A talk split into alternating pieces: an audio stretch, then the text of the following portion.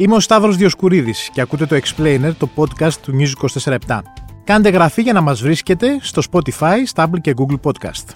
Σύμφωνα με τα δημοσιεύματα, η 9η Απριλίου ήταν η πιο πιθανή ημερομηνία για τις εκλογές. Αν συνέβαινε αυτό, αυτές τις μέρες θα μπαίναμε και επίσημα σε προεκλογική περίοδο. Το τραγικό δυστύχημα στα Τέμπη άλλαξε όλο τον σχεδιασμό, με πιο πιθανή ημερομηνία να στηθούν οι κάλπες να είναι τα τέλη Μαΐου. Τι σημαίνει όμως να πηγαίνουμε σε εκλογές σε συνθήκες έκτακτης κρίσης; Στο σημερινό επεισόδιο του Explainer είναι εδώ μαζί ο πολιτικός αναλυτής, ο Πέτρος Ιωαννίδης. Είναι στην About People. Έχει επιμεληθεί εδώ μαζί με τον Ηλία Τσαουσάκη αλλά και με τη συνδρομή του Ηλία Νικολακόπουλου στο News 24 την ε, πολύ ενδιαφέρουσα σειρά podcast με θέμα τις 10 τελευταίες εκλογικές αναμετρήσεις. Πόσες ήτανε; 15. Στι 15, 15 podcast; 14 podcast 14 για, για τις ανεκλογικέ αναμετρήσεις και ένα που το μαζεύαμε. Κάποιες εκλογικές αναμετρήσεις ήταν διπλές ή τριπλές. Ναι. Το 89-90 ήταν τριπλές, το 2012 ήταν διπλές, το 2015 ήταν διπλές εκλογές. Είναι, με το 10 είναι όλα 10 τα λέμε. Γενικά υπάρχει αυτή η τάση. Και το βρίσκεται προφανώ στο News 24 το βρίσκεται και στο Spotify και στα Google Podcast για να το ακούσετε. Γιατί είναι πολύ ε, ενδιαφέροντα, ενδιαφέρουσες όλες οι συνομιλίες πάνω στις εκλογές. Είναι Δευτέρα 13 Μαρτίου σήμερα. Κανονικά Πέτρο, θα ξεκινάγαμε ίσω να συζητάμε τώρα την αρχή της προεκλογικής περίοδου, την επίσημη αρχή της προεκλογικής περίοδου. Εάν οι εκλογές γινόντουσαν 9 Απριλίου, όπως πιθανολογούσαν πάρα, πάρα πολύ, σήμερα ήταν η τελευταία μέρα για να προκηρύξει ο Πρωθυπουργός τις εκλογές. Αυτό... Οπότε σήμερα θα είχαμε την έναρξη προεκλογικής περίοδου επίσημα. επίσημα. Ε, αυτό ότι στην Ελλάδα δεν ξέρουμε πότε έχουμε εκλογές είναι κάτι λογικό λογικό. Τίποτα δεν είναι λογικό ναι. και όλα είναι λογικά. Ότι ε, δεν λέει με το που ξεκινάει κάποια κυβέρνηση ότι αν δεν γίνει κάτι έκτακτο, εγώ θα κάνω εκλογές 17 Απριλίου του 2045. Εάν δούμε την ιστορία των εκλογικών αναμετρήσεων, θα δούμε ότι είχαμε το 74, πήγαμε το 77, το 81, το 85, το 89. Από το 89 και μετά αρχίζουν, γίνονται οι τριπλές εκλογές, επειδή δεν έβγαινε κυβέρνηση ε, λόγω της απλής αναλογικής. Ε, είχαμε το 93 τρία, στα τρία χρόνια λοιπόν, όχι στα τέσσερα. Είχαμε το 96 λόγω θανάτου Αντρέα Παπανδρέου έκανε σημείο τις εκλογές μόλις ναι. ανέλαβε. Πήγαμε στο 2000, στο 2004 και από τότε πλέον ο εκλογικός κύκλος είναι πολύ πολύ μικρότερος. Από το 4 πάμε στο 7, μετά πάμε στο 9, μετά πάμε στο 12, στο 15 και τώρα είναι η πρώτη φορά που πάμε να κλείσουμε έναν Μια εκλογικό τετραετία. κύκλο ε, μιας ολοκληρωμένης τετραετίας. Εντάξει, και το 15-19 ολόκληρη ήταν του ΣΥΡΙΖΑ η δεύτερη, να πει κανείς. Αλλά ε, είχαμε. Ή, ήταν έκτακτες εκλογές μετά τις ευρωεκλογές, γιατί ήταν Γενάρη του 15, Σεπτέμβρη του 15 δύο εκλογικές αναμετρήσεις και είχαμε εκλογές λίγο νωρίτερα λόγω του αποτελέσματος των ευρωεκλογών mm. που δεν τα πήγε καλά ο ΣΥΡΙΖΑ. Μάλιστα. Λοιπόν, τώρα το ότι δεν, έχουμε, δεν ανακοινώνονται οι εκλογές σήμερα είναι το. Φαντάζονται όλοι ποιος είναι ο λόγος. Είναι η μεγάλη εθνική τραγωδία, η εθνική τραγωδία στα Τέμπη. Ε, Πώς. Ε, ένα, τι δημιουργεί ε, σύμφωνα και με την ιστορία όταν ε, έχεις και προεκλογική περίοδο, αλλά πρέπει να διαχειριστείς και να είναι μια τόσο μεγάλη τραγωδία. Απρόβλεπτα γεγονότα που συμβαίνουν κατά τη διάρκεια ή λίγο πριν ε, της προεκλογικής περίοδου συνήθως ανατρέπουν ε, αρνητικές προβλέψεις υπέρ του ενός ή του άλλου κόμματος και δημιουργούν τάσεις ε, αποσυσπήρωσης του εκλογικού σώματος. Μάλιστα. Ε, το πού ε, θα, θα πάει το πράγμα, δηλαδή πώς θα εξελιχθεί αυτό το φαινόμενο και πώς θα καταλήξει στις εκλογές όταν γίνουν, που οι εκλογές λογικά θα γίνουν ξέρω εγώ, το τέλη Μάιου. Μάιου τέλη Μαΐου ε, συζητιέται. Ε, θα το ξέρουμε την ε, Κυριακή των εκλογών. Τι μας λέει η ιστορία; Ναι. Ε, παρόμοια φαινόμενα ε, τέτοιων εκλογικών αναμετρήσεων έχουμε το 2002 στη Γερμανία όπου με τις πλημμύρες που έπληξαν τη χώρα ο Σρέντερ ο τότε κυβερνήτης κατάφερε να διαχειριστεί καλά την κρίση ε, και να ξανακερδίσει τις εκλογές ε, σε αντίθεση με το τι προέβλεπαν τότε οι δημοσκοπήσεις. Τι είχε γίνει τότε, ε, γίνονται πλημμύρες, καταστροφικές, ε, χαμός.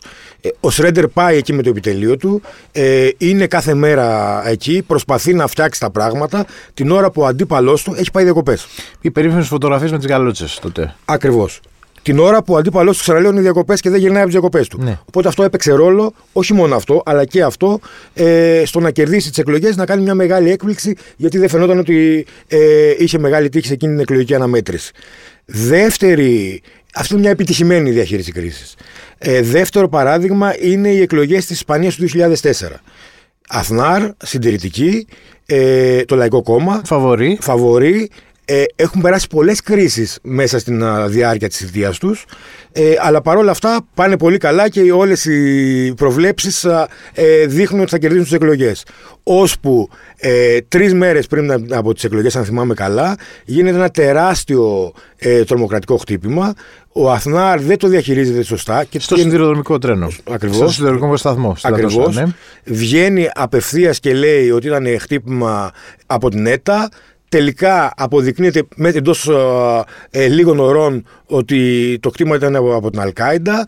Ε, γίνονται μαζικές διαδηλώσεις τώρα, λίγες μέρες πριν τις εκλογές. Ναι, ναι. Ε, στην τελευταία εβδομάδα. Μαζικές διαδηλώσεις από τους Ισπανούς που κατηγορούν τον Αθνάρ για την κακή διαχείριση, φωνάζοντάς του νόμα μεντήρα, όχι άλλα ψέματα, γιατί αισθάνονται ότι τους κοροϊδεύουν.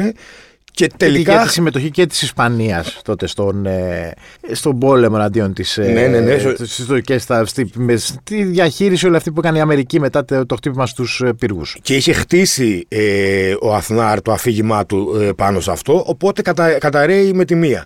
Ε, οι αναλυτές εκείνη την περίοδο μετά τις εκλογές, γιατί κέρδισε τελικά ο Θαπατέρο, ενώ ήταν πίσω στις δημοσκοπήσεις, κατάφερε να τον κερδίσει, λέγανε ότι η διαχείριση του χτυπήματος κόστησε περισσότερο από το ίδιο το χτύπημα στον Αθνάρ. Μάλιστα. Ε, μια τρίτη ε, περίπτωση που δεν κόστησε είναι οι εκλογές ε, του 2007 στην Ελλάδα. Στην Ελλάδα, μάλιστα. Μετά τις φωτιές. Γίνονται οι φωτιές, μεγάλες πυρκαγιές στην Ηλία, έχουμε 74 νεκρούς. Τελικά όμως το, το, το πράγμα πάει όπως πήγαινε και πριν τις πυρκαγιές δεν χάνει η Νέα Δημοκρατία. Αποσυσπηρώνεται περισσότερο το Πασόκ και αποσυντονίζεται περισσότερο το Πασόκ. Χρεώνεται το Πασόκ περισσότερο από τη Νέα Δημοκρατία τα κακό κείμενα ε, της χώρας, γιατί έχει κυβερνήσει πάρα, πάρα πολλά χρόνια.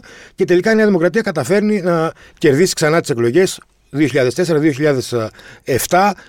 Αξίζει να σημειωθεί ότι ε, δεν είδαμε ακόμα και στις περιοχές που πλη... είχαν μεγάλες πυρκαγιές στην Ηλία και, και, και, εκεί γύρω, δεν είδαμε διαφοροποίηση του αποτελέσματος σε σχέση με το 2004. Δηλαδή πήγε κανονικά χωρίς κάποια μεγάλη διαφοροποίηση. Επίσης, μόνο ένας στους τέσσερις, νομίζω, ψηφοφόρους δήλωσε ότι τον επηρέασε η, η, η πυρκαγιά, όλη αυτή η καταστροφή, στο να αποφασίσει τι θα ψηφίσει ε, στις εκλογές που γίνανε λίγες εβδομάδες μετά. Το, το δυστύχημα στα τέμπη όμως, από ό,τι βλέπουμε μέχρι στιγμής, δημιουργεί μια τεράστια κρίση εμπιστοσύνης. Δηλαδή, όταν οι δημόσιες μεταφορές έχουν ένα τόσο μεγάλο πρόβλημα, έχουν μια τόσο, ε, δεν, δεν νιώθεις ασφάλεια πλέον όσον αφορά τη δημόσια μετακίνησή σου, δημιουργεί μια κρίση, μια κρίση εμπιστοσύνης που έχει προκαλέσει μια οργή. Βλέπουμε πάρα πολλές πορείες μέχρι στιγμής, διαδηλώσεις, συνθήματα στα γήπεδα, αρθογραφία και πάρα πολλά πράγματα. Όλη αυτή η οργή συνήθως πάει προς μια αποχή προς μια πάμε εναντίον στο σύστημα, μια ριζοσπαστικοποίηση προς αντισυστημικές ας πούμε φωνές. Παροδικά ίσως ναι. Ε, καταρχήν να πούμε ότι η εμπιστοσύνη προς το κράτος και τα λοιπά και στους θεσμούς είναι ήδη χαμηλά, ήδη χαμηλά, πριν τα τέμπη. Ναι. Δέχεται ένα ακόμα μεγάλο χτύπημα, ισχυρό χτύπημα ε, αυτές τις μέρες, αυτές τις εβδομάδες μετά από αυτήν το τραγικό γεγονός που συνέβη. Είναι πάρα πολύ νωρίς να πούμε πού θα κατευθυνθούν.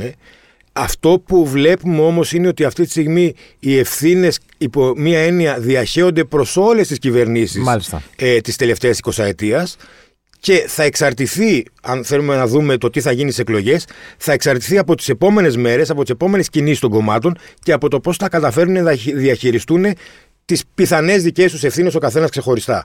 Δηλαδή, τι μερίδιο ευθύνης θα εισπράξει ο καθένας. Δεν είμαι βέβαιος ότι θα ζήσουμε ένα 2012, όπου το 2012 είχαμε δει ε, ένα τεράστιο ποσοστό στα μικρά κόμματα, ναι. σε αυτά τα κόμματα εκτός Βουλής. τη κρίση οικονομικής. Ναι, γιατί ακριβώς αυτή η κρίση ήταν κάτι το, το οποίο είχε διάρκεια, χτιζόταν πάρα, πάρα πολύ καιρό. Ενώ τώρα έχουμε δύο μήνες ε, όπου δεν ξέρουμε τι, τι ακριβώς θα συμβεί από εδώ και πέρα. Είμαι πάρα πολύ επιφυλακτικός στο να κάνουμε οποιαδήποτε πρόβλεψη για το τι θα συμβεί. Θα είμαστε όμως εδώ, θα δούμε τα νούμερα από τις επόμενες έρευνες κοινής γνώμης, θα δούμε πώς κατανέμονται οι ευθύνες ε, στους πολιτικούς, στα κόμματα, στους φορείς κτλ. Και, και θα δούμε και πώς επηρεάζεται τελικά ε, η πρόθεση ψήφου στις δημοσκοπήσεις και τελικά η ίδια η ψήφος στις εκλογές τέλη Μαΐου, όπως είπες και εσύ προηγουμένως. Μάλιστα. Πέτρο, ευχαριστώ πολύ. Να είσαι καλά. Ήταν ο Πέτρος Ιωαννίδης, πολιτικός αναλυτής στην About People. Στον ήχο, ο Πάνος Ράπτης. Ακούτε το Explainer, το podcast του News 24 στο Spotify, στα Apple και Google Podcast.